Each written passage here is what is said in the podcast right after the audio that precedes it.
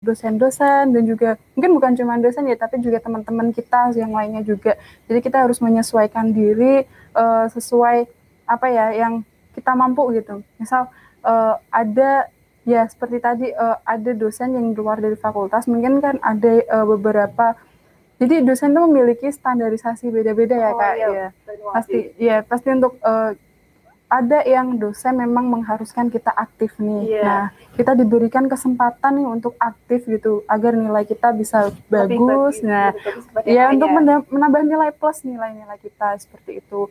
Nah, terus juga uh, ada yang memang uh, mungkin dosen-dosen uh, yang mungkin terlalu sibuk ya kak, terlalu sibuk jadi uh, sering meninggalkan tugas seperti itu. Nah, seperti itu uh, mungkin ya kita uh, mencoba memahami saja sih mungkin memang beliau sedang sibuk jadi kita memahami uh, diberikan tugas gitu ya kita jangan mengeluh lah memang yeah. itu uh, kita bisa kuliah tuh uh,